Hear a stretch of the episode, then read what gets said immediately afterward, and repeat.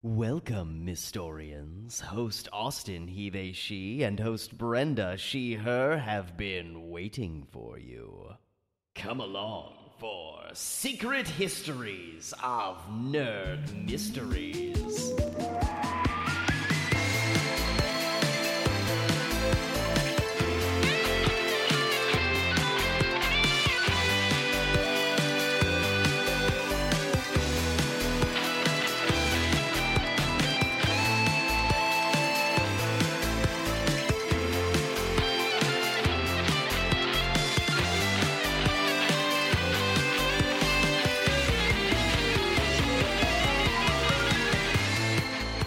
Hello everyone, welcome to episode 83 of Secret Histories of Nerd Mysteries. My name is host Brenda. I'm host Austin. I don't think we've done that kind of intro in a very long time. I know, I was like, let's get back to basics. Let's rewind it a little bit, get back to basics. Colin is even. How's that Coldplay song? Go back to the start. Tell me your secrets and ask me your questions. Yeah. I know that song very well because one of my friends in high school, who's still my friend and who does listen to our podcast and is going to hear this and know immediately I'm talking about them, used to play it all the time on the piano. I know that song very well. I do like that song, but PT Dubs. But let us go back to the start. Speaking of back to places, that's a bad transition. So I'm sure you thought we were done talking about anything dealing with Warner Brother Discovery. You are wrong, but don't worry, this is good news. There's also bad news, but we won't talk about that one this time. You can find it on your own. It's up to you now to look it up. Harley Quinn show has been renewed for season 4 with a new showrunner. This is announced kind of early. The current season isn't done yet. The current season ends September 15th. As of this recording, it's September 1st. So that's good news. It definitely is probably to cover up any bad news that's going on and to keep people subscribed because a lot of people love the Harley Quinn show, but it's exciting. Don't know why there's a new showrunner, though. Yeah, it's like, I don't know if they just made the decision because, like, originally the showrunners were men, and I wonder if they just made the decision to be like, actually, maybe we should have a female showrunner running the show. Yeah, I wasn't sure either. Yeah, I didn't see anything that was like controversial, like, oh, so and so did this thing. I think for now it might have just been like a decision to be like, maybe we should have someone else run this for a little bit. Yeah, and the old showrunner like tweeted about the new season and said sooner, and they'll probably still involved. I'm sure they're either a producer or a writer because the new showrunner has written for the show since season 1 as well. So it's someone from the show, so I'm guessing it's just like a decision. Maybe the old showrunner wanted to move on to a new project. Who knows? Yeah. Doesn't seem like anything scandalous happened. It's not like, what is it, David Zaslav, like, put a showrunner of his choosing in place. And someone who was involved with the show, who, like, knows the show very well. So some good news. And I'm like, what are you hiding? What are you and the burying? New showrunner, I sent it to you, Brenda, so I'm going to go look at their name so we can say their actual name. Here it is. Last thing I sent on the Twitter, Sarah Peters, nice. When the news broke, tweeted, BRB, gonna go save HBO Max. And a lot of the current people who write for the show said, we're so ready for you to save us, so. Good. Finally, some good fucking news. Yeah. Other than that, it's been a pretty slow week.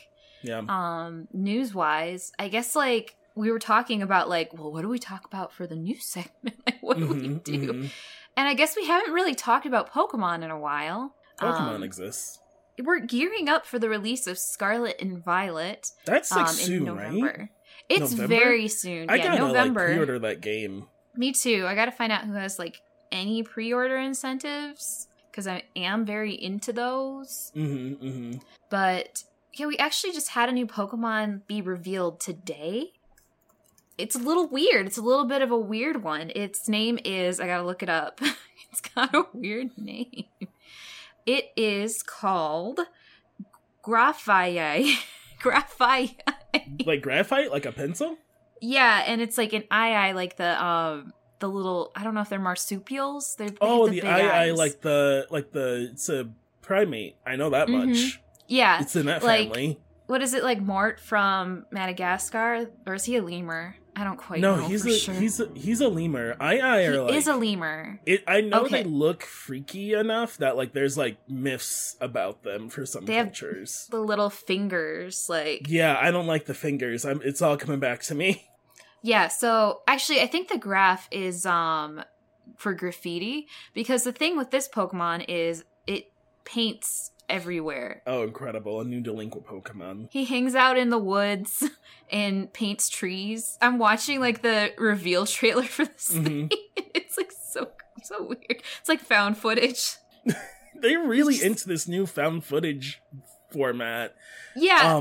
They did it for Pokemon. There's a Pokemon Go event with the Ultra Beast that they did for that. Yeah, that was freaky, because, it was just, people looking out their, apartment windows and being what the fuck is that?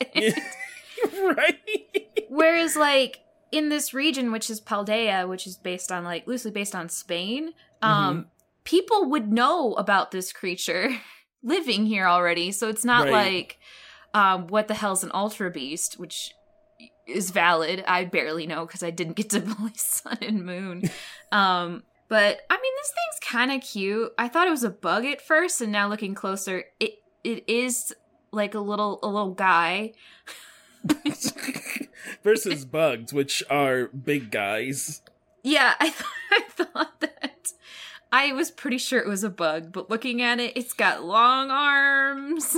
It's got big ears. It's got big eyes. You're wow, that's a weird bug. Yeah, Brenda looking at an orangutan. Yeah. Wow. Other Pokemon that were released, there was Satitan, which is a whale on two legs. No, absolutely not. Absolutely not. Absolutely not. I'm frightened by it. There's that one. What else got revealed? Oh, we got to see the two legendary dragons, one of which has a wheel in its chest. Yeah, I'm sorry. They both have wheels, but one of them uses their feet. It does not use the wheel. What's the wheel for? It's really concerning. It's so interesting. So a few things for this new Pokemon. You get the legendaries as your fucking car. That's I don't know when, but at some point they're here is the way you get around this region. Here's a legendary Pokemon. It's a motorcycle. Also, it flies. It flies. One is old-timey, I guess. That's the one that runs around on its legs. And then the other one's super futuristic. Yeah, and that one is... And their names are past and future. Yeah, it's just really leaning into the themes of the future and the past, especially with the two professors. Also, everyone in this game's kind of hot. Everyone in this game is hot and definitely not straight. Yeah, it's the character models are a little more less chibi this time around. One of the gym leaders is just straight up a femboy, right? Yeah. Grusha, it looks like the new ice trainer, the new ice gym leader. And it was some art, Pokemon released an article or something, and they're and everyone was oh. Oh, yeah. One of the new friends is literally just Brenda, with white hair. I have to cosplay them. I have to. One of the teachers, because you're at a school. You're at a school in this one. Yes. One of the teachers is clearly your gay favorite science teacher. I love him. Mr. Jock. Yeah. He's a mess and I love him. It's so interesting. And this game has 3 storylines that you can do in any order. One is the gyms, and you can do the gyms in any order you want, which I'm curious if, they'll scale to how many badges you have for, how hard they fight, you know? Mm-hmm. And the other 2 storylines they said are a mystery. They want people to discover them on their own, which is very exciting. Yeah, that should be really cool. I think it's going to be good. Multiplayer? Open world multiplayer. You can play with your friends and explore and catch Pokemon and do whatever you want? ? I'm sure you can't fight I don't know. They made it seem like anything, but we'll see.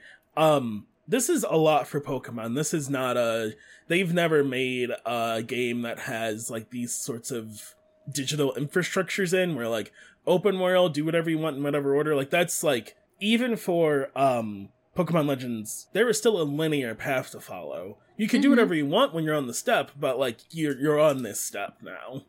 Yeah, it was very linear and felt very short.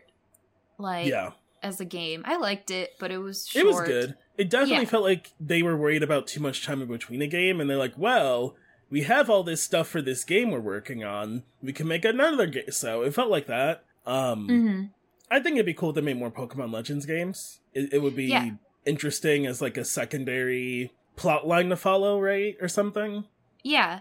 I think it would be really cool if they like made more Legends games, but kind of made them more like side stories to like existing things. I don't know. Because like every game they build up this like a whole new region and like the world, and you only really get to see that world once. And there's like other things kind of like happening that you're like, oh, I wish I could know more about like what this character does.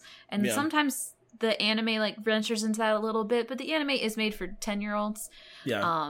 So and it's not your story. Like, it's not you, right? Yeah. It's never going to feel like your adventure because it's not you. It's Ash, and it's like, what's Ash's personality? What are Ash's secrets? Right. And they try and make Ash as like bland as possible, but then I feel like now I'm running into issues where like Ash feels too bland, so they give him more personality, but then it's even more removed of like, well, I'm watching a show, like I want to explore like the Galar region myself, you know? I want to be in the Ferris wheel with N. Yeah, it's and so I think they're moving towards that. I think this next game will be a big one for them to see what the future of the Pokemon franchise is like. And to everyone out there that wants, like, I've seen so many people like, why don't they make a Pokemon for older players? Shut up, stop. I'm gonna let you know right now, this game is not going to be like open world Dark Souls or some shit. Like, calm down. Where you have to like fist fight a Snorlax in a field. Like, yeah, like it's not like, frankly, Legends was pretty fucking brutal. Yeah, I think Legends is like the darkest maybe Pokemon's gonna ever get. Yeah, Legends is pretty, if they want to do that, I think that's, get Legends and like start supporting them, make more of those games, because that game is like, I'm like living my fucking life and if someone like rolls up with me and is like, hey, it's time to die. Like, yeah, you, like, you personally, it is time to die. You accidentally wander too close to a Paris and it's just like, ah, and it's like, oh yeah. No. I'm You're going dead. To kick your ass, not your Pokemon. You, it is time to die. You personally, I'm going to fight you. You're like swimming along like, I love the ocean. And then like a Sharpedo like tries to take a chomp out of you. And you're like, fucking murders you. Yeah. It's real. And then your Pokemon thing, you're like, oh, well, it's over. It's like, oh no, there's still you. And you're like, wait. Now you run. Like, yeah, run. You lose all your shit and you run. Yeah. Like, okay. It's fucking Parasect jumps you and you're like, God, what do you want money for? And they're like, I don't know. I'm just a buddy out here in the woods trying to kill you. Like, don't worry. Hopefully some stranger finds your stuff and sends it home. Or maybe they won't. And you also have to be hooked up to the internet for that to work. Oh, God. But yeah, I'm excited for new Pokemon. Yeah. I think it'll be fun. It'll be different. That's the thing. And I'm like, well, I guess I have to say goodbye to my very predictable game I play every 3 years. Which is fine. Like, there still might be a remake for Black and White, which I hope they don't half-ass like they did Diamond and Pearl. Whoa, God. Hey, listen, I don't know. They had it coming, though, for those games. I hate Diamond and Pearl. I know this is unpopular. People are like, I love it. It's like, that's because it's the first one you played, and you're Gen Z. Yeah. Like, and you know what? It's valid to feel like that. It is valid. There's a Pokemon for everybody, but when I saw that, I was like, "That's what you." In my head, I was like, "That's what you get." You bagged and bagged. It felt like they're like, "Well, here you fucking go. Here you go. Just take it." God, I hope Black and White is my favorite. Like, they are my favorite. Like, story wise, good. Like, actually has a story that you kind of care about more than like, we have to save the world. Like. Mm-hmm.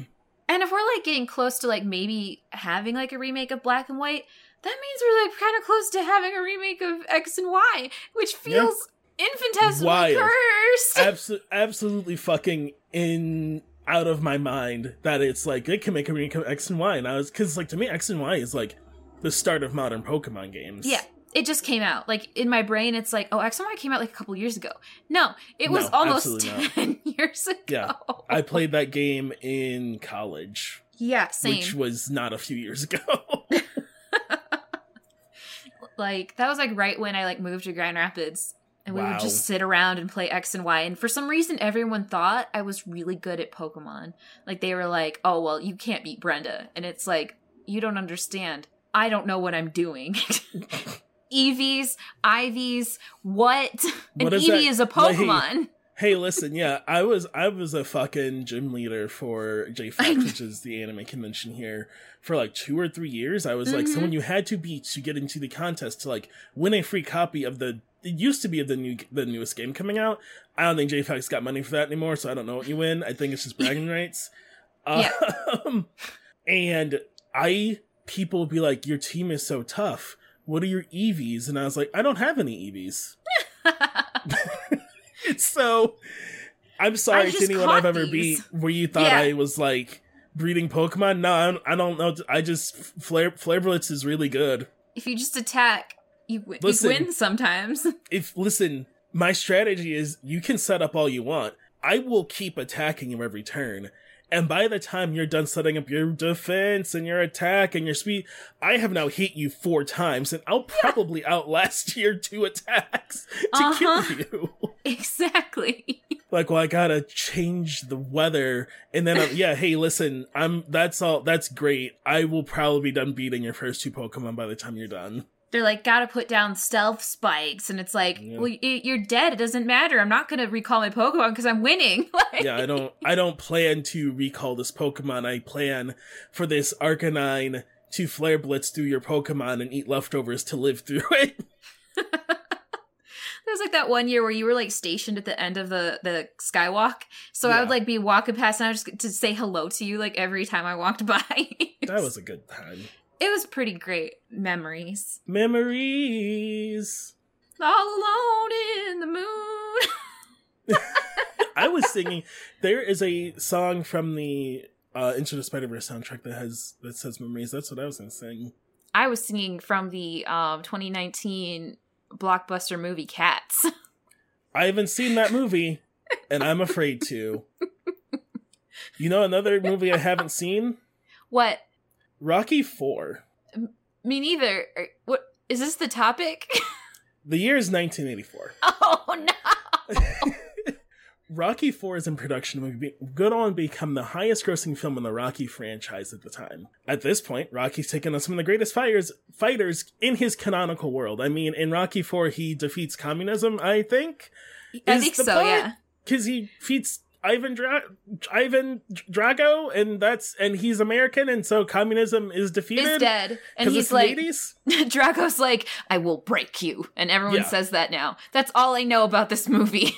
So seemingly there's like no one left on Earth for Rocky to fight. He's beaten the greatest fighters in his canonical boxing world. There's no one left.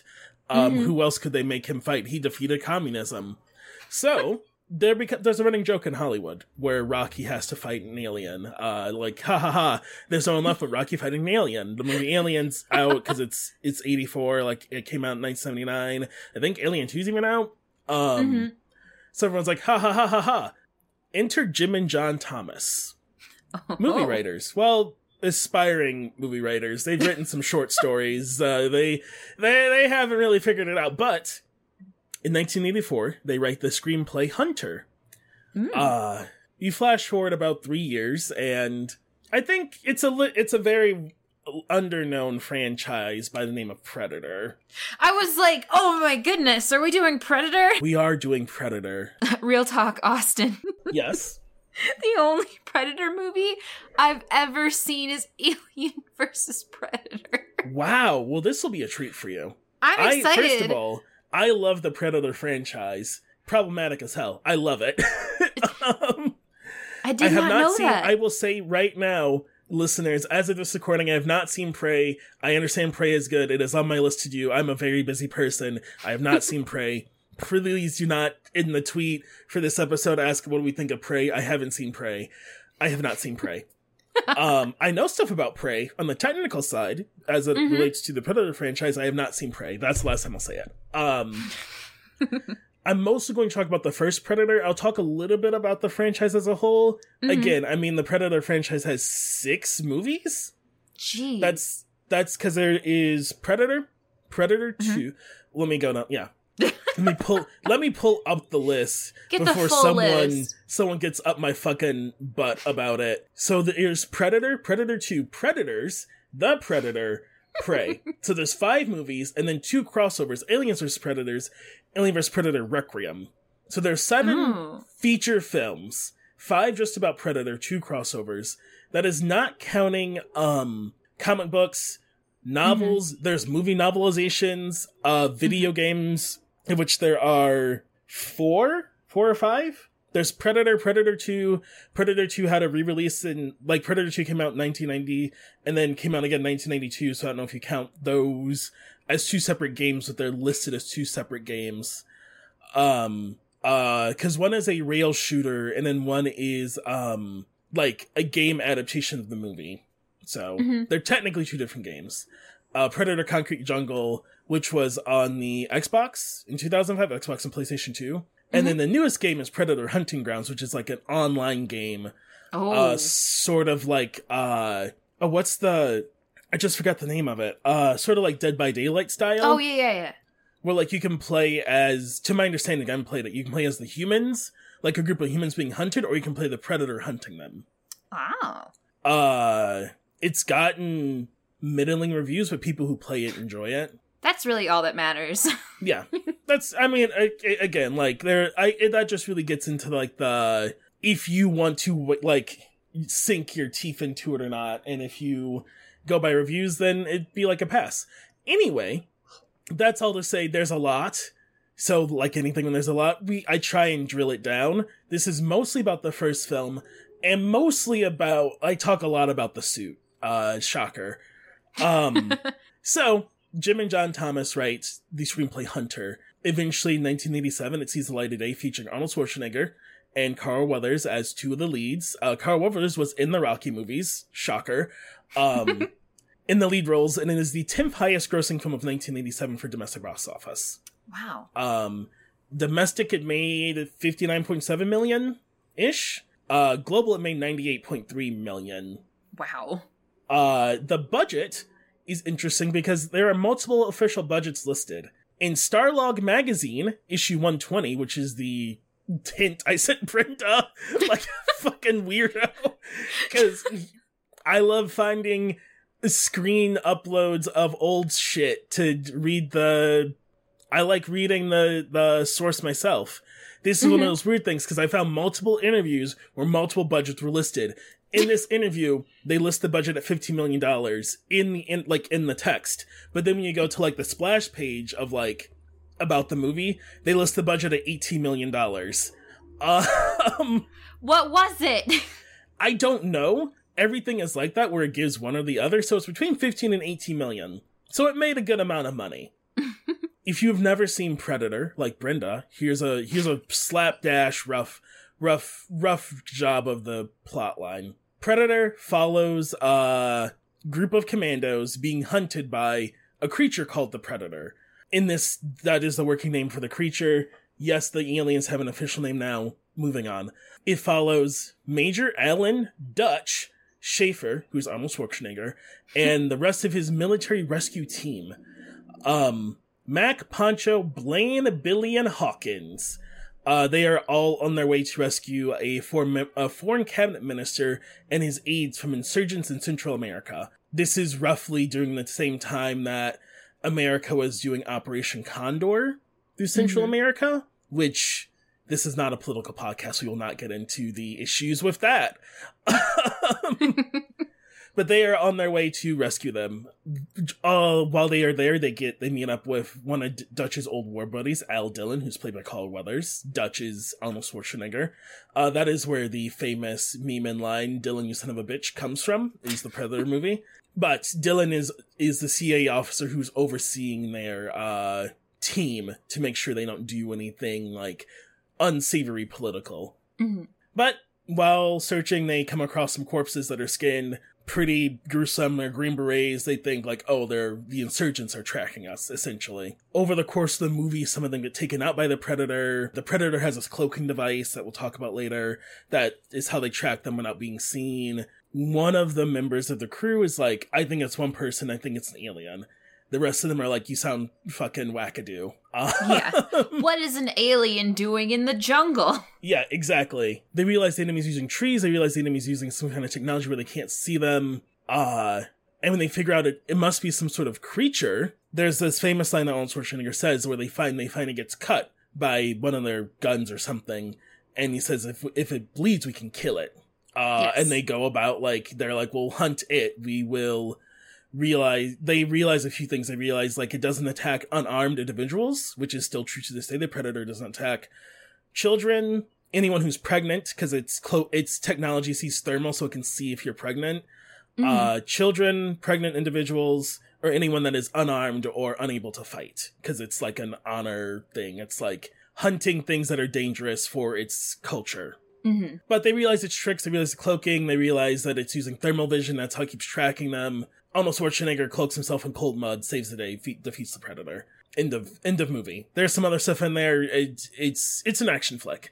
You're not missing much unless you're into action and horror. The overall tone of the movie is thanks to Arnold Schwarzenegger. The first screenplay that was turned in by Jim and John was more of like a science fiction, pulp movie. Interesting. And then Arnold Schwarzenegger, along with Joel Silver. Joel Silver is one of the producers of the film. Joel Silver just got done producing Lethal Weapon and then Commando.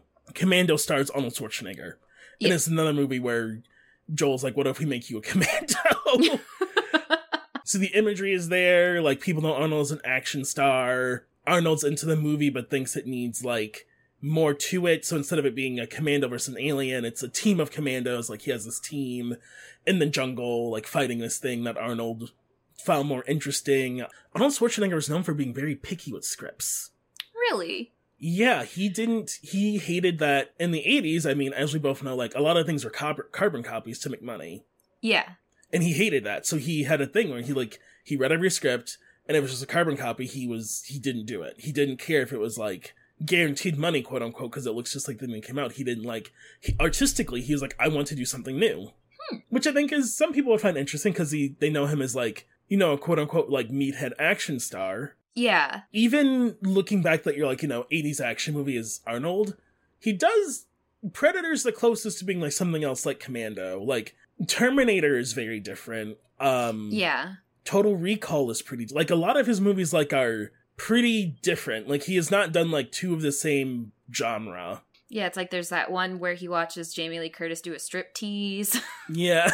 Which I don't remember which movie that is, but I know it happens. Jingle All The Way is just Jingle All The Way. Sorry, this is an aside. I love the 80s action star to 90s family star pipeline that every actor was on. Yes. We got some great movies. We got some incredible, because it's how do we make this family movie even funnier? We cast an action star, and it worked every fucking time. Every single time, and it's still to this day, it works. You got they put Vin Diesel in the pacifier. Incredible, perfect great, casting. Great John Cena movie. Was in that. Was that? Oh God, he was in some kind of teenage comedy movie. It was a firefighter movie, was it? He was I gotta hang out. Wait, okay, John, we gotta figure out what this is real quick. John Cena firefighter movie. Was it that? Oh, so in 2019, he did a movie called Playing with Fire. Mm-hmm. It was him and Keegan-Michael Key. John incredible. Perfect. Incredible casting. Perfect. Yeah. Nailed it. Got it in one. Yeah. It's him, Keegan-Michael Key, John Leguizamo, and then they have to take care of these three kids and a dog. Perfect. Perfect. You get anyone out there that's in casting, you're how do I make this movie just a bow on it? Find the toughest action asshole of the year and put them in your movie. Mm-hmm. And it's wow, this is 100% funnier now. Exactly. One second, the hot tub turned on, and it's humming louder than usual. Uh-huh. I'm just gonna kick it a little bit. This is technical work, everybody. It's like, how the... I gotta sit on it and stop. What is it doing? Literally, I'm like sitting on it and it stops and I get off of it and it does it again. Wait, I think I have a solution. Is your hot tub, like, trying to get you to sit on it? And if so, can you sue it?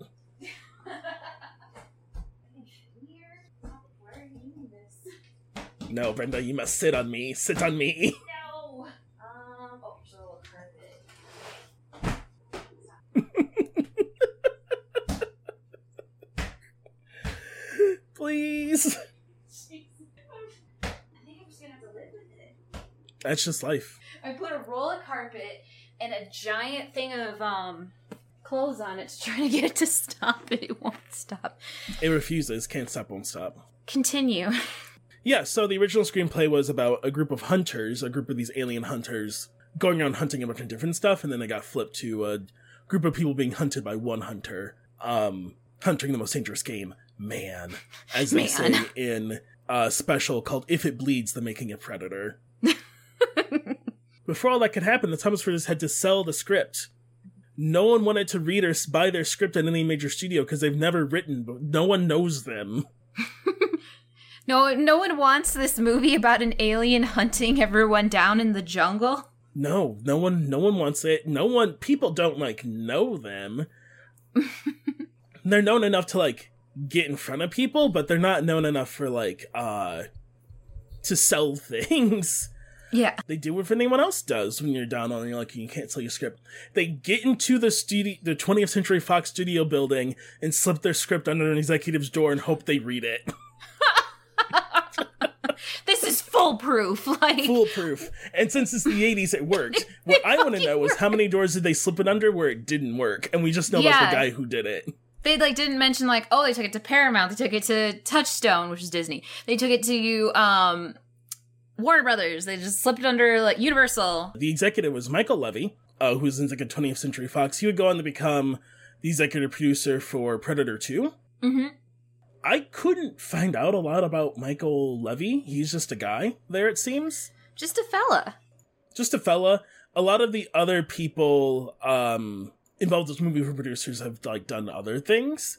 I, like, couldn't find, like, even an old Wikipedia about him, which makes sense because it's the 80s and he was an executive producer at leadership at Fox in the 80s, so he's already probably pretty old, so I doubt he ever needed a LinkedIn, so it's like, that's what I know about him. There you go. He existed. He read the script. He liked the script. He got the head of 20th Century Fox at the time to approve sending it to Arnold. You know how that shook out. Arnold is the one who requested that Joel Silver be on the film. Mm-hmm. Again, Joel Silver and him just got done working. They worked on Commando. Joel Silver is a very hands-on producer, which was not common at the time. At the time, a lot of producers would hire some sort of liaison to, like, go to the set for them and handle that kind of stuff. Joel Silver was, like, they're on set and it's location filming. They filmed in Mexico. Oh. Most business people of that level, like, are not gonna go down to Mexico for film. Unless you're filming, like, at a resort, but they're, like, in the jungle. But Joel Silver is, like, they're on set helping with shots. He's helping with the camera setup. He's, like, giving his ideas. He is, like, a very, like, he is known for helping, like, sculpt the movie into this, like, art form. Nice. And he's one of the people who was like, yeah, we shouldn't make this a science fiction, like, pulp movie. We should make it, like, a action big blockbuster movie. Yeah. He wanted to make just, like, he's quoted as saying he wanted to make an old school popcorn movie that's just meant to be entertainment. And I would say they pulled it off. The first Predator film is, like, fun, and it's very different. You have, like, Alien and Aliens are out, which are horror films with some action element. I personally would put those films in, like, the horror category, like horror sci-fi. Yeah, it's, like, not like it's not a space opera, it's horror. Mm-mm. Yeah, it's just, like, straight up, they're stuck on a ship and they're probably going to die and it's very scary. Mm-hmm. It was billed as a horror film, and I think to this day it's listed, I would list it as horror. Yeah. Predator is in this weird space, and I think this gets to something I want to talk about, is, like, Predator, whenever a new movie comes out, it's, like, a big deal, And then it feels like it leaves the cultural consciousness. Yeah, it just, like, disappears. Like, you don't see... You see, like, xenomorph stuff everywhere. Like, you go to, like, a GameStop and there's, like, a plushie of a facehugger, whatever. Yeah. Xenomorph. There's, like, xenomorph ripoff games that are like, this isn't a xenomorph. It's a Xenmorph. It's not the alien queen, it's the alien king. Yeah, like, you see shit like that all the... There's, like, several board games that are clear alien ripoffs. Yeah, but Predator does just disappear. Like, if a Predator thing kind of comes out in between movies, it's something like Archie versus Predator or some bullshit like that. It's something like that that, like, again, fans are like, oh, cool. But just, like, a person, like, doesn't know. Yeah. And, like, Predator fans are, like, thirsty for Predator content all the time. Hunger for it. They just, And I think, you know, we'll get to Prey. I haven't seen it, but I understand the cultural impact it's having. But it's, like, I think it's because Predator doesn't fit into a genre very well. Yeah. It's not just an action, it's not like an action-adventure film. But it's not, like, just a sci-fi film. It's not just a horror film. But it has all those elements. Like, the first Predator especially is very, like, they play with this tension of, like, the monster, which is a horror thing. Like, you don't see the Predator. It's cloaked for a good portion. Like, you don't know what's killing them. Yeah. They're just, like, there's these skinless people. And I'm like, well, that's, like, a horror thing. But I thought I was watching an action movie. Like, but it starts in this bunch of commandos, and they're on a helicopter, and it's like, oh, like, you know, and Arnold Schwarzenegger's here. And you're so it's like, it's an action movie. And they're gonna go save these, like, lawmakers from insurgents. And you're like, okay. And then people are dying, like, oh, the insurgents. And it's like, oh, there's a thing. Like, you see the cloaked thing, and you're like, what is that? And it's scary. You see it uncloaked a few times, and it has thermal vision. And you're like, oh, it's a monster. And you're like, oh, wait, it has a plasma gun? It's a person? What? There's the mystery of it, too. Like, you're trying to solve, like, what is this? Yeah. Why is it doing this? And then when you see it, and you see it's... scary because it makes Arnold Schwarzenegger look like a little guy. Yeah. The way they achieved that is the actor that played the first Predator, and then I also believe in the second movie is the Predator, is Kevin Peter Hall. Kevin Peter Hall passed away in the 90s from a bad blood transfusion, unfortunately. But when he was alive, he was 7 feet tall, 2 inches. Wow. Jeez. Yeah. Jeez. Yes. 7 feet, 2 inches tall. Do you know how, like, high I would have to crane my neck to just look this guy in the face? Like, he's a big guy, and you watch interviews of him, and it's like, it's weird because, like, interviews, like, it's the person, right? Like, I watched that If It Bleeds We Can Kill It featurette, and, like, they talk to Kevin, you know, and his voice is deep for someone who's tall, but, like, you don't get it because he's sitting and it's just him in like the interview room, you know, and it's like the three quarters, like head, shoulders, and I just think about, like, how far is that camera? Yeah. Like, how high? How is his seat? Really low? Did they crane the camera up high? Because, like, even sitting, like, he's going to sit taller than most people. Yeah, exactly. And then I saw a far-out shot of him being interviewed, and he's leaned back so fucking far, Brenda, in this chair. His feet are, like, in the space of the person across from him. Good lord. And he, like, when the Predator stands next to Arnold Schwarzenegger's character, Dutch, in the film a few times, like, Arnold looks little. Arnold looks like he... It's like when you and I stand next to each other. Yeah. If anyone's never seen the movie or seen that, just, like, look up, like, the photos. It is hilarious because Arnold's a big guy. Yeah, he's like he's not just tall. He's a bodybuilder. Yeah, this is Arnold at his beefiest. Like, and then to, like, have him go up against something that's, like, twice his size, like, not twice his size, but, like, significantly larger than him. Like, jeez. And it's close because, like, again, as you know, like, anyone, when you do suit work, like, they're in the suit, but then there's the dead space that makes the suit slightly taller than them. So, like, I believe in the suit, like, Kevin was closer to, like, 7.5, 7 and 8 tall. Good lord. Jeez. Yeah. But before we get to Kevin Peter Hall, they tried someone else out for the role. Who? Jean-Claude Van Damme. Oh, my God. Can you imagine? Can you imagine? I can. And I tried finding them, but not only can you imagine, supposedly, like, he went out for the movie for a little bit, and they were like, this is not gonna work.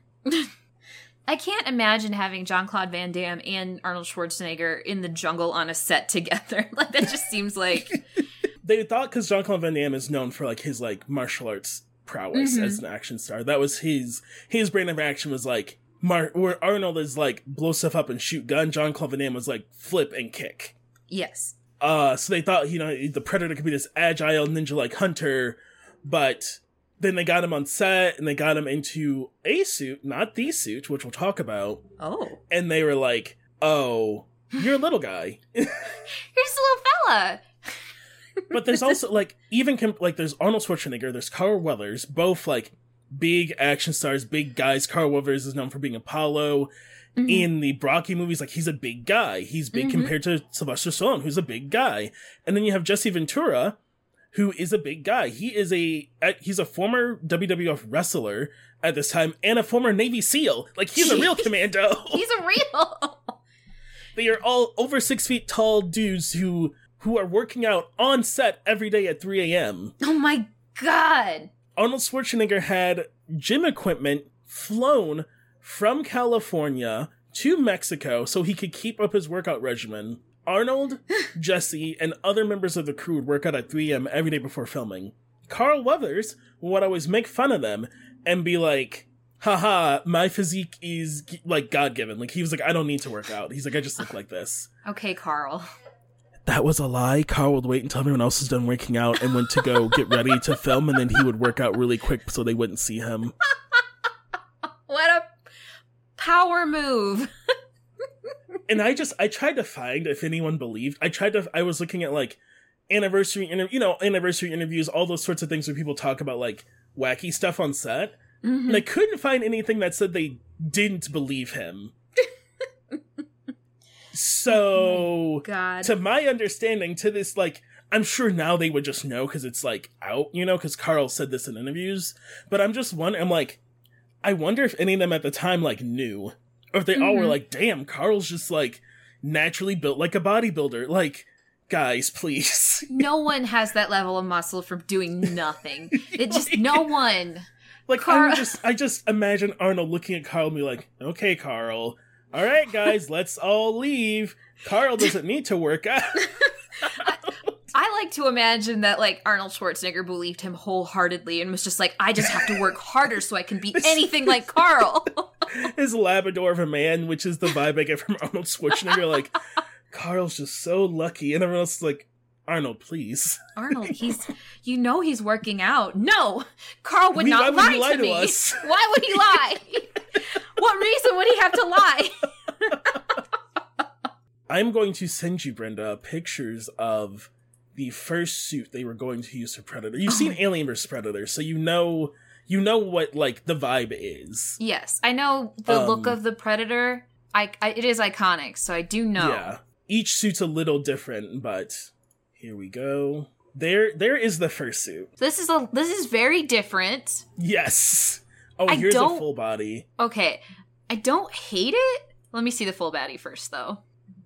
I feel like monster. Can I say monster fucker on the podcast? I can say monster fucker. This is our podcast. You can say monster. Okay. I'm talking about fucking Reach the Battle on this podcast, Brenda. This is like a monster fucker's dream here. Yes. This thing. I mean, I think it looks cool. So, like, the texturing on it, if you look at that first picture of it, on the chest, like, the kind of, like, the tube, like, the, I don't know what you would describe, like, the flesh of it. The texturing on that really reminds me of the aliens from Independence Day. Let me... Day alien. Oh, yeah, I see what you mean. Yeah, I don't know if that was just, like, because I had, like, the toys from Independence Day. I don't know if they just had... Yeah, the tentacles on the Independence Day alien have kind of the same texture as that. Yeah. But and then here... I like the jaw of it. This is, like, what they went with, obviously. Yeah. They're very different vibes. I think the first one was too alien. Like, this... Like, the second design they used, like, has, like, all of, like, the armor and, like, the weapons, which is, like, more towards, like, what, like, the honor system and that they're warriors and that they hunt. The first thing is just, like, very animalistic, very, like, slim. You could see this thing, like, crawling maybe through, like, the trees to attack, but I could not see this thing, like, wearing armor and wearing, like, having weapons. It's a very different vibe. And I kind of am glad they went with the second one. Yeah. But I would really like to see that first one used in some capacity somewhere, because I think that's very cool. It was very much like monster movie. Mm-hmm, yeah. Yeah, the first one's very monster movie. The original Predator creature... It was created by Richard L. Edlund of Balsam Studios. And so so other people know it's like a big, it has yellow eyes and it has like a dog head, and it's like, it's not proportionate. It's like, it's like creepy in that it's like made out of like weird vine tentacle things. They probably would have done some sort of effect on that made them glow or something, I assume. Like, I don't know what post would have looked like. Mm-hmm. But they're like, you know, this isn't, we need it to be like agile, because like the person has to like chase them around and feel like a hunter, not like a monster, because again they're going for like action horror, just sci-fi genre. The first design is a lot more like on par with the xenomorph. Yes, that's especially the legs, like the design of the legs, just like the skinny, more like agile, very different. Yeah, so they put out a bid for, they needed something else. And a few people applied, and then Arnold Schwarzenegger was like, hey, we should ask Stan Wilson. Stan Wilson, people don't know, worked with Arnold Schwarzenegger on Terminator, and is a powerhouse in effects and makeup and costuming. At this point, Stan has worked on Terminator and he's gotten his first Oscar nomination for a movie called Heartbeats. Oh. And he has his own studio. He's also worked on, what else would have been out for? Oh, The Thing. The Thing would have been his big thing. Oh, The Thing. Okay. I was like, The Thing. He worked on Mr. Roboto for the Sticks, like the Mr. Roboto mask for that fucking music video. What's the thing when they set music to a short film? What are those? But at this point, he's worked on Terminator, and he just got to work with Arnold. Arnold's like, he did great on Terminator. So he sends over to Stan Wilson. They send Stan Wilson some ideas, and he eventually comes up with what the Predator looks like. He talks about one of the famous stories that inspired him that landed on the idea was he was on a flight to 20-something for Fox. He didn't say what in this interview, but the story from If It Bleeds, the story goes like, you know, he was on a flight to Japan to a 20th Century Fox studio for something. He didn't say what, I don't know. I didn't really dig deep for like what could he be going to Japan for. And he's on the flight with James Cameron. So my hunch is like something to do with Alien, because he goes on to work on Aliens with James Cameron. So they're on their flight, and he's like, you know, doing some sketches. And James Cameron says he's always wanted to see an alien in his mandibles. Because at this point, James Cameron is not weird Avatar guy who has a lot of opinions that no one asks for and makes like really offensive blue people hair sex stuff. He's just like, he's the guy who made Alien and then goes on to make Aliens, and that's kind of who he is right now. Yeah. This is pre-Titanic where he gets all up in his bullshit. This is just a guy who made a pretty good science fiction film. So he takes that and so we're gonna get into it. So I don't know if you can see it, Brenda, but the Predator has some kind of problematic design choices. Yes, I can see. Yes, it's pretty obvious right from the get-go. Stan Wilson talks about one of the things that helped, like, springboard, like, the direction he went, is that Joel Silver gave him a drawing of a, quote, and I quote, Rastafarian warrior, end quote. Uh-oh. That led towards the Predator design.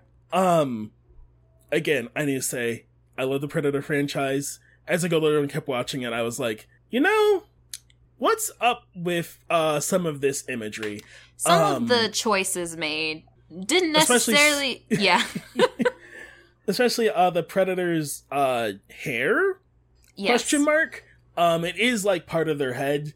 I don't know if it's hair follicles. Like, I am sure that's confirmed in some book or comic, like, what it's actually made of. They very much look like locks, hair on a black person that you would quote unquote call Rastafarian, which is its own bag of issues. They have a lot of things that also like incite like the idea of like quote voodooism. Mm-hmm. So they wear like skulls and they carry bones and they hang there, and like a lot of things that people think like, oh, voodoo. A few things don't help. The first person to be the Predator is a black actor for the first two films. Mm-hmm. You never see him, but it isn't like you do see him in Predator. He gets a cameo as one of the helicopter pilots. Mm.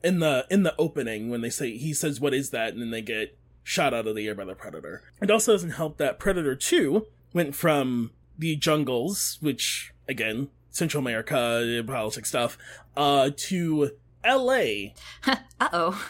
Which depicts it as its own sort of war zone between, like, gang violence, and that's how the Predator's getting away with, like, killing people because there's all this gang violence, and there's a lot of imagery between, like, the... like inhabitants of LA being like close to the monster, and like a lot of like, to the point where Roger Ebert in his review of the Predator, of Predator 2, not only talked about how like Predator 2 was subpar, which compared to Predator 1 it kind of is, but like Roger Ebert in the year of our Lord like 1990 is like, there's a lot of not even subtle racism going on in this film. Yeah.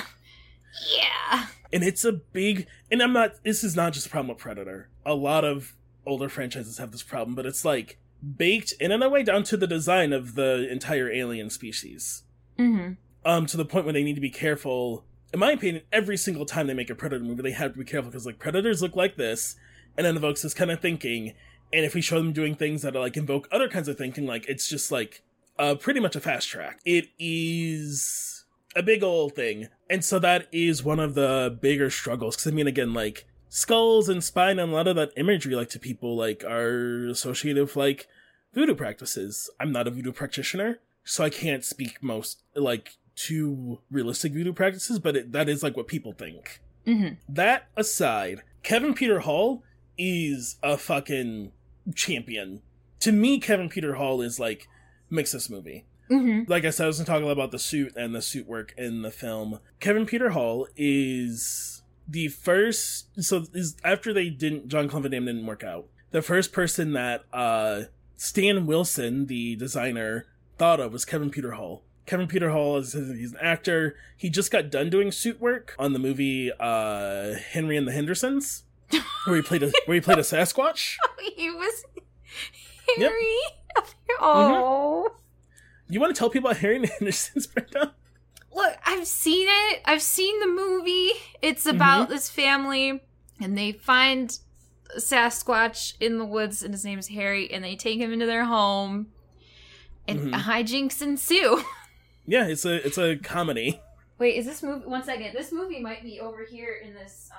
this drawer. I love Brenda's like wall of movies where we're like this obscure movie is like, oh, I have that movie in 3 formats. I don't know why we own this movie, but I think it could be upstairs. It might not be in here, which means someone's watched it recently and it wasn't me. I'm coming. So yeah, so he just got done doing suit work, which is a big boon because again, like anyone can like put on a suit, but it's something to like act in a suit. And even though the Predator doesn't talk in this film, he only clicks and hisses. He doesn't like talk in this film. Like there's like he produces this air of like he has to be menacing and scary, and he has to invoke that in the actor so they can give performance, but invoke it for the audience. So like he has a personality and isn't just like a suit standing there. Yeah, you have to believe that this thing is real. Yeah, which is really hard. Very hard. And so. Kevin just like nails it. There's some stuff from the behind the scenes If It Bleeds that like it's like when you watch those movies it is easy to forget there's like an actor acting them because a lot of times suit actors don't get a lot of credit.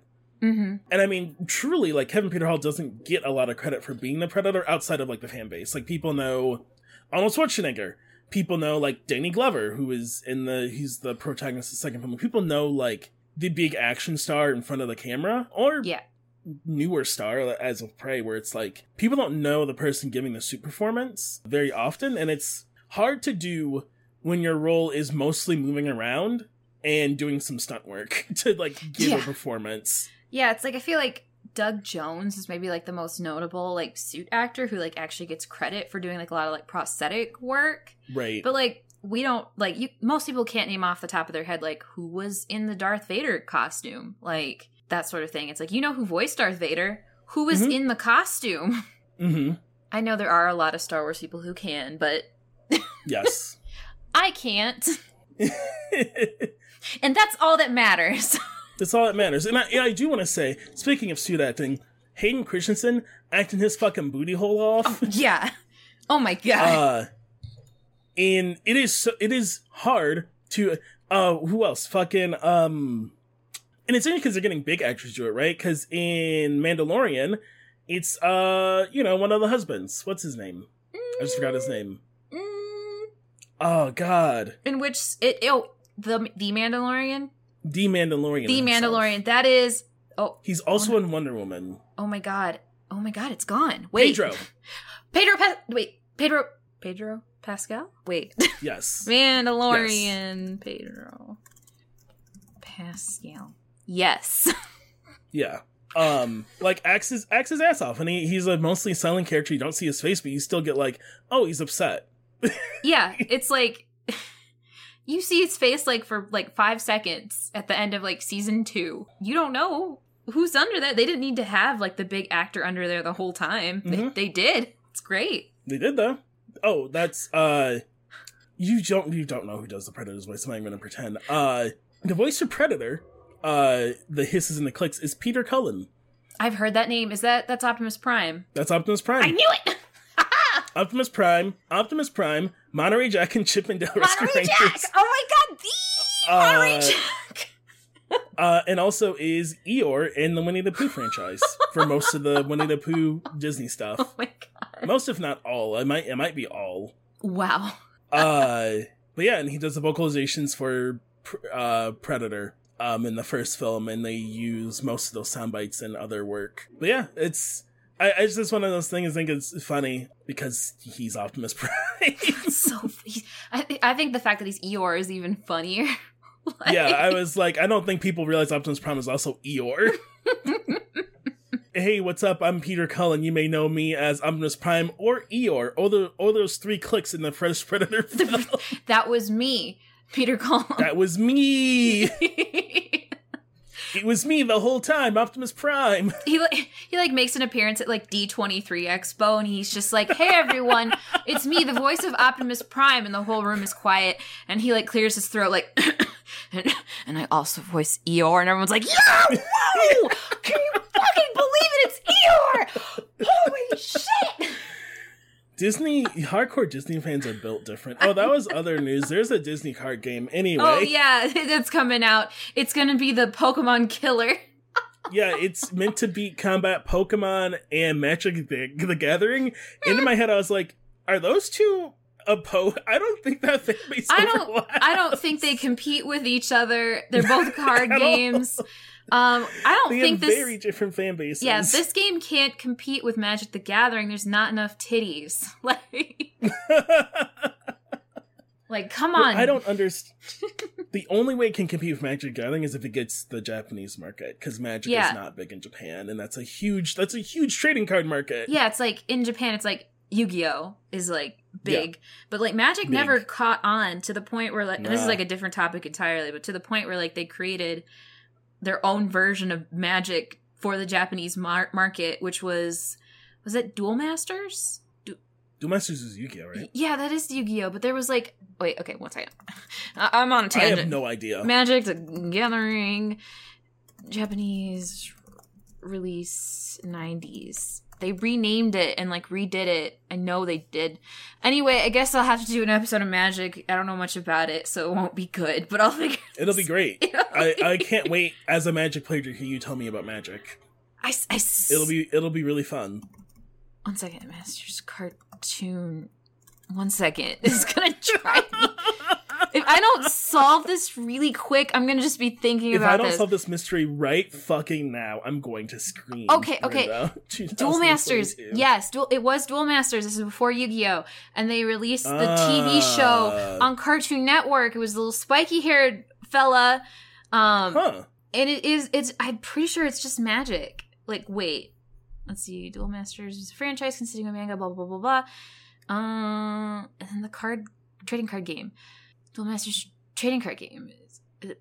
Wizards of the Coast, blah, blah, blah, blah, blah, blah. The game shares several similarities with Magic the Gathering, the world's first collectible card game. It was also published by Wizards of the Coast. It was originally intended as an alternate trade name for Magic the Gathering, and the earlier gameplay was abandoned, and then Duel Masters, the manga, came out, and it became its own thing.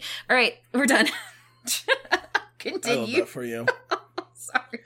So, as I was talking about Kevin Peter Hall, a lot of people were trying this movie, but Kevin Peter Hall was doing suit work in Mexico in the day. Oh God! You can imagine how that was going. Oof. Between the heat in the suit during the middle of the day, and also the lack of visibility, Kevin couldn't fully see out of the suit. As most suit workers will tell you. Mm-hmm. Or furries. Visibility is not on the menu. Yeah. It is looking cool. And visibility cuts back on looking cool, because what if someone freeze frames and sees your the mesh eyes, and they're like, you can see his fucking eyes. So he couldn't really see. What Kevin would do, if any scene involved movement, was practice the scene repeatedly throughout the entire day to memorize where he had to step. Oh my God. There's a scene where Kevin chases Dutch, Arnold Schwarzenegger's character. I'm calling Kevin, my best friend Kevin, where he chases Arnold Schwarzenegger through like some water.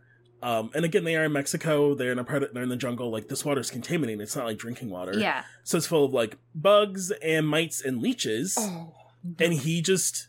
And it's freezing cold, because as most people know, like, that live in, like, temperate climates, like, the water is usually, like, cold. It takes a long time for water to get hot in, like, the warm months. And so he just walked through this water repeatedly for, like, a day until he knew where each branch and hole was. God. So when he was in the suit, he could just, like, muscle memory move through the water, which creates the fluid movements of the Predator, where it looks like it just, like... has this, like, extra sensory power. Yeah, because he just knows exactly where he's going. Oh, my God. This man did not get paid enough for this. Whatever he got paid, not enough. Not enough. Like, even if it was, like, large, which it was not larger than Arnold Schwarzenegger's salary, no, for sure. Not. He should have been paid, like, 3 times that. Arnold just... exercised at 3 a.m. and rolled up to set like, all right, if it bleeds, we can kill it. Pew, pew. Like, yeah, I mean, this movie was like a big labor of love, and I think it's why the franchises was still... I mean, Kevin Peter Hall is in this cumbersome suit that's heavy. It knocks him off balance, because anyone who has done any if you've ever done any sort of like training regimen where you wear like weighted anything, like you're... The fact that we can walk on 2 legs is actually an extremely difficult process and uses a lot of brain power to like stay upright. Yeah. Your body is constantly making micro calculations to keep you standing all day, every single day that you stand. Wild. Anything that throws that off, your brain's like, I don't know. And so wearing a suit that is like 30 pounds, your brain's like, hey, boss, I was running the numbers. Boss, hey, boss. Hey, excuse me. Hey, boss. Leg is wrong now. What is happening? Why leg heavy now? Bigger now? What are you doing? How did we get bigger overnight? What? Oh, wait, now we're lighter again. Bigger again. What's happening? I can't keep up. I quit. But other crew members had hardships. Pretty much every single crew member at some point was... horribly sick because the hotel's water filtration system stopped. Remember I mentioned the contaminated water? Yep.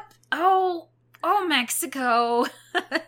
So a lot of them were sick throughout many parts. Arnold had to swim through this cold water because, again, the big scene is, like, covered in mud and, like, they figure out if you're cold, they can't see you. Mm-hmm. So many of them are enduring, like, multiple hardships. Jesse Ventura mentioned the reason he was so excited to do the movie because, again, he was a Navy SEAL in his youth, and he had gone to Vietnam as a younger person. So he said it was kind of therapeutic for him to go through this like hardship, like jungle encounter, but get to enjoy it and not have to worry about his friends dying for real. Yeah, it was more like not relaxing, but yeah, like you said, like therapeutic, like. Yeah, he said it was like a way to reclaim this sort of experience for himself, where he didn't have to think about like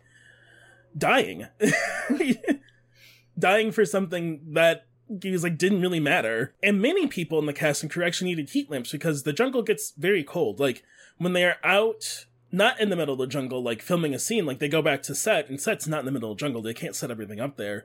And it's hot. But jungle cold, because sunblock. A lot of the area they filmed in was never flat, as Mexico's not like a flat place. It is not flat. So again, they're lugging around this equipment. Kevin Peter Hall's in this giant suit, like always. He's like, he remembered always be feeling like he was on a hill. Oh, he was God. Like, you never stood straight. You were always one hand, 1 foot up, 1 foot down. It was terrible. Jeez. That's how I feel at the Ren Fair. Yeah, exactly. The Ren Fair here is terrible. It's awful. I twisted my knee last time. Oh my gosh. It's a permanent location. Why is it like that? A lot of the stunt work was pretty rough because, again, Kevin Peter Hall can't see. Yeah. So a lot of times he's like hitting Arnold in the face with like the clawed hand. Oh no. The last things I'm going to talk about are the visual effects just in the first movie. Yeah. I love the whole frame. The Predator has cloaking technology where it goes invisible. It's 1987. They can't use a green screen. The jungle's green. The jungle is green.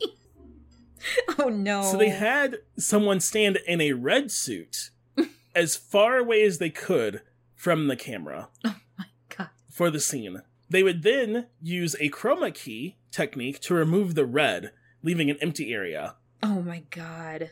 They would then refilm the same jungle with a 30% wider camera lens.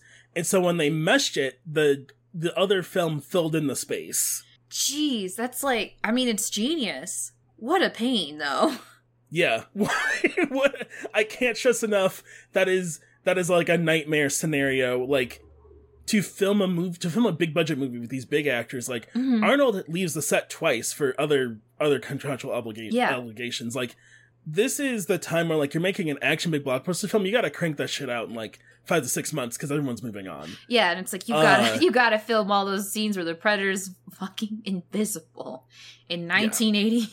Jeez. The thermal vision, they couldn't use infrared film because infrared film doesn't actually register the range of body temperature that you have in your body because there's a wavelength of temperatures. It just, like, registers as a person. Yeah. So they had to use, like, a special kind of, like, thermal video technology to film those scenes. Yeah. And the Predator has glowing blood. Guess what they used for the glowing blood? Mountain Dew. No, what did they use? They use glow sticks, wait for it, mixed with lube. Oh, no! No.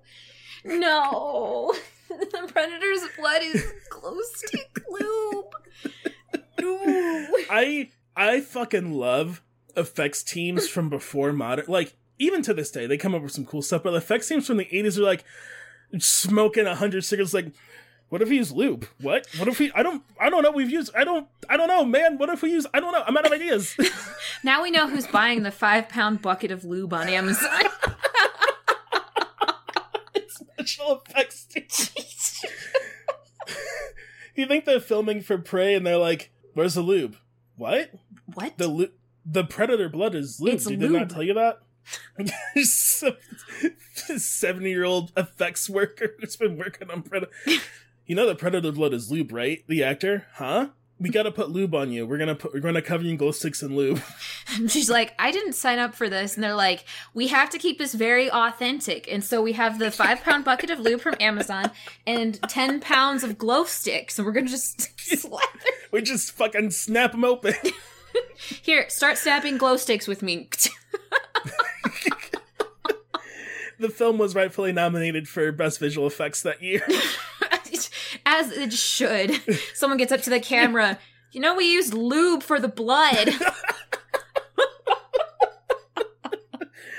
I just, like, I don't, how does your brain work? Like, the brain of effects workers, like, again, everyone who worked in the film is great. Mm-hmm. The brain of effects workers to be like, you know what has the right consistency of blood? Lube. Why do you know that? Oh, no reason. No reason at all. They, like, look at a pile of crackers and they're like, that could sound like bones breaking. Wait, bite that cracker again. Huh? Take a bite of your cracker. But slowly and just very slowly, right up next to the mic. I need you to bite this cracker. oh, okay. All right, now this time use less tongue. What? I need an adult. The first Predator film, like I said, went on to make a bunch of money. Over time, here's how much money Predator films have made. Mm. The highest grossing one is Alien vs. Predator, which is not shocking. It was a big crossover. It's a big deal. It's fucking hilarious, People have been crossing it over in their mind for forever. Mm-hmm. There was a comic. People are so excited. That movie is... but... doesn't matter, because it made a lot of money. It's so it made funny. $80 million. Wow. And that before that movie, the highest grossing Predator film was still just The Predator. As it should be. The second Predator film was a bit of a dud. Good. It made the least. It only made $30 million. The ranking is Alien vs. Predator, $80 million. Predator, $59 million. Predators, which is the 2010 film, $52 million. The Predator, the 2018 film, $51 million. Alien vs. Predator Requiem, now everyone knows they're bad. Only $40 million. Oof. Jeez. I didn't do math, but that's a lot of money across just the films. That doesn't count the books, the comic mm-hmm. books, the toys, mm-hmm. the games. Like, this is... It's so interesting because it's like, it grabs people by the throat when it comes out. And then... It like just like it's the Predator in the film, it like cloaks and leaves. Yeah, wild. Like it is like, I'm just here to remind you. See ya. I didn't even know at first that Prey was a Predator movie. Like people started talking about Prey, they're like, oh my god, Prey is so good, and I was like the video game. Like it's so hard to look that movie up because the video game still has a higher SEO. Yeah, like the video game was like a big deal, and like they're just like, yep, Prey, and it's like, oh, the Predator's here? Like, if my friend had just been like, let's just watch Prey, I would have been like, I don't know what I'm getting into. And then the Predator would show up, and I'd be like, oh, what? The trailer for it, I had no idea. And when they reveal in the trailer, I screamed. Because it is so exciting. I've heard nothing but great things from it, from Predator fans, things from indigenous people who have watched it, I've heard things from just fans who have watched it. There's one person I follow on Twitter that is indigenous. It's become like their entire personality, which I love that for them. Mm-hmm. I'm very excited to watch it. I think it leads into an exciting place of like, it's meant to, so like Predator has this, it's always been this question in the fandom of like, why do they come to Earth? Like what made them think humans were like hard to hunt? Yeah. And Prey is meant to teach them that because it's like, you know, in my head, I'm like, in theory, they kill the Predator and then it's like, oh, well, they did that and they don't even have guns. They just have like sticks. Yeah. But it is such an interesting idea of like this race of aliens that for some reason have to come hunt for some, and it's in the comic stuff. It's been explained more as like some sort of like ritual. It's like a coming of age thing, but that's what I have on Predator. Mostly the first film and a little bit about the franchise as a whole. I think what I like about it so much is that it's so enmeshed in and also not a part of any genre. Yeah, it's like, on the outside, it seems just like an action movie because it has all the action stars, but you're right, it's like, it's a horror movie. And then there's also the mystery, and maybe like why like the first one is one of the most successful ones is just because like the others don't have that mystery anymore. Like, you know, and I feel like maybe like a similar thing happened with the Aliens franchise is that like once you know mm-hmm. what the xenomorph is and once you know what the Predator is, like you lose a lot of the mystery, and then they... Mm-hmm. I know Aliens especially just gets bogged down by, like, lore and the story, and it's like, trying to explain it, and that's not what people liked about it. You know, it's such a big deal because, through the 80s and the early 90s, like, sequels are still, like, rare. Mm-hmm. Like, Predator got a sequel. That was a big deal. Joel Silver had got a sequel for Lethal Weapon. Like, it's a big... Like, this is before, like, everything's gonna be a franchise. Mm-hmm. Like, Arnold Schwarzenegger was known for doing, like, one and done. He didn't really do... sequels. It was a big deal that he did Terminator 2 because he was like he did, people see him as like this like meathead, but he was like, I'm an artist, and he's like, mm-hmm. I want to keep doing stuff even if everyone else is like, it's just action movies. He was like, I want to do something new. Terminator is like a exception, but it's his most famous work, so people think like, oh, he's like a genre guy, but like it was a big deal that there's a sequel. He was actually supposed to be in Predator 2, but he could not be. They couldn't afford him. He wanted $250,000 more than they were going to offer, and so they said no. And I think if they had him, they probably would have been okay, even if the story was poo-poo. Yeah, like... they could have found the money somewhere. Yeah. Joel Silver said it was actually a shame and it was a mistake. They didn't find the money. Tisk, tisk. Which is probably true. Mm-hmm. They probably would have at least made more money. But yeah, I think Prey opens up a really good bit of possibility for like doing other, forcing on, like getting other directors to focus on their culture and like what if the Predator came at different points through history? Because like, listen, what if Predator Wild West, but the Wild West doesn't suck? Ooh. What if Predator like what if Predator like kung fu movie? What if, like, Predator and, like, you get Miike and he does, like, a fucking, like, Predator, like, samurai movie? Ooh. Right? I'm like, yeah. Takeshi Miike Predator movie would be fucking metal as hell. That sounds really cool. I'm trying to think, like, Wild West would be a really cool one. What else? Like, where else could you put the Predator? Predator, like... Predator just, like, eviscerates the English royal family. Predator, like, Civil War movie. I don't know. Yeah. It's just so... This is, like, so ripe to, like, do so much with. My last fun fact. Every Predator film has been 107 minutes long exactly. Really? Until Prey. I wonder why they, like, broke all of them. That's wild. Like... Did they, like, do it on accident twice and then just be like, this is our thing now? That's so weird. That's, like, something I just know. Mm-hmm. And I meant to look into when researching this podcast. Why? Yeah. That's 1 second. It. I'm Googling it. Okay, so I Googled and it came up, like, why is every Predator movie 170 minutes long? And, like, nothing came up. Nope. What does this mean? It feels like it's gotta be... That's, like, you know when you become president and they give you, like... The Book of Secrets. Yeah. It feels like it's gotta be that. But then, like, the person doing Prey was just like, no. No. We're not doing that. This is why they're all 107 minutes. I don't care. I'm not gonna do that. This is about a new age for this Predator franchise. I wonder what if the next one is the exact one time of Prey, though. That would be like, you have, like, the era of Predator movies separated into two genres, and they're like, this is the 170 genre, and then this is the how long is Prey. I think that's like 120 something. I remember thinking, like, I don't have 2 hours right now many times. 1 hour and 39 minutes. Wow. That's all I got for Predator. Thanks for taking this ride with me. This was cool. I really like when you bring, like, a topic that, like, I don't know. I have no clue. I also enjoy... It's hard because Brenda is very smart and knows a lot, everybody, so I will be patting myself on the back and wishing you all a great, great day. Remember, if the Predator's there, you won't see it. Good luck!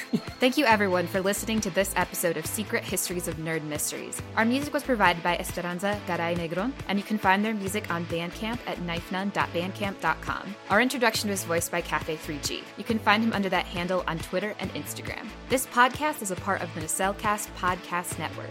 You can find us at Nerd Mysteries on Twitter. The show is edited and produced every week by the amazing host Brenda. And as a reminder, please, if you're listening on Apple Podcasts, throw us a 5-star review. Helps the show out a lot. Tell a friend about the show. And until next time, Mystorians, see ya.